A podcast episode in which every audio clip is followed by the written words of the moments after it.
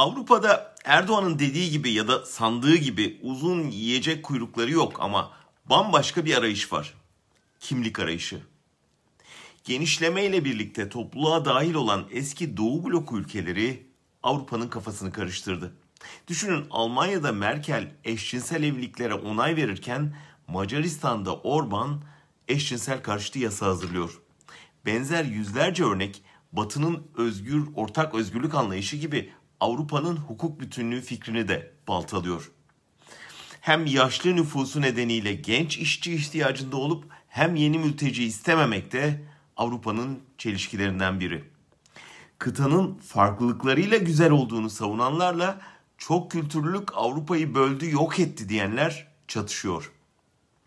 Geçen hafta sonu gezdiğim Diversity United başlıklı sergi çok kültürlüğe bir övgüydü aslında. Farklılıkların bölmeyip tersine birleştireceğini savunan sanatçıların eserleri bize yeni Avrupa'yı anlatıyordu. Sergiye eser verenlere bakınca alışılmış beyaz Avrupalı fikrinin epey geride kaldığı, yaşlı Avrupa'ya Slav, Orta Doğulu, Uzak Doğulu göçmenlerin damgasını vurmaya başladığı çok net görülüyor. Birçok ırkçı Avrupalı'nın tüylerini diken diken eden bu gelişme aslında kıtanın tıkanan yaratıcılığının yeni ilham kaynağını sergiliyor.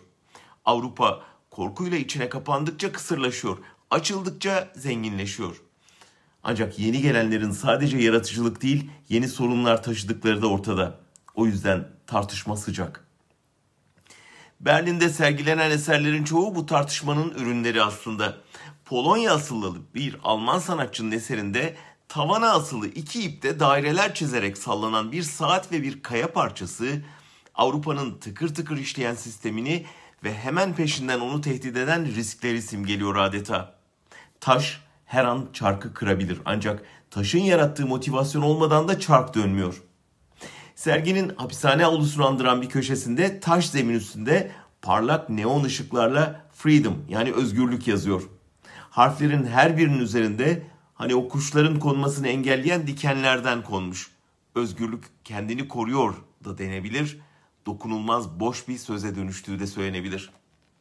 Sergi kendini, kimliğini arayan, varoluşunu sorgulayan zihirlerin bu türden yapıtlarıyla dolu. Dedim ya, kuyruk yok Avrupa'da ama yaşlı kıtaya gelen gençlerin yarattığı büyük bir türbülans var. Ki bu belli ki bir kuşak sonra yepyeni bir Avrupa yaratacak.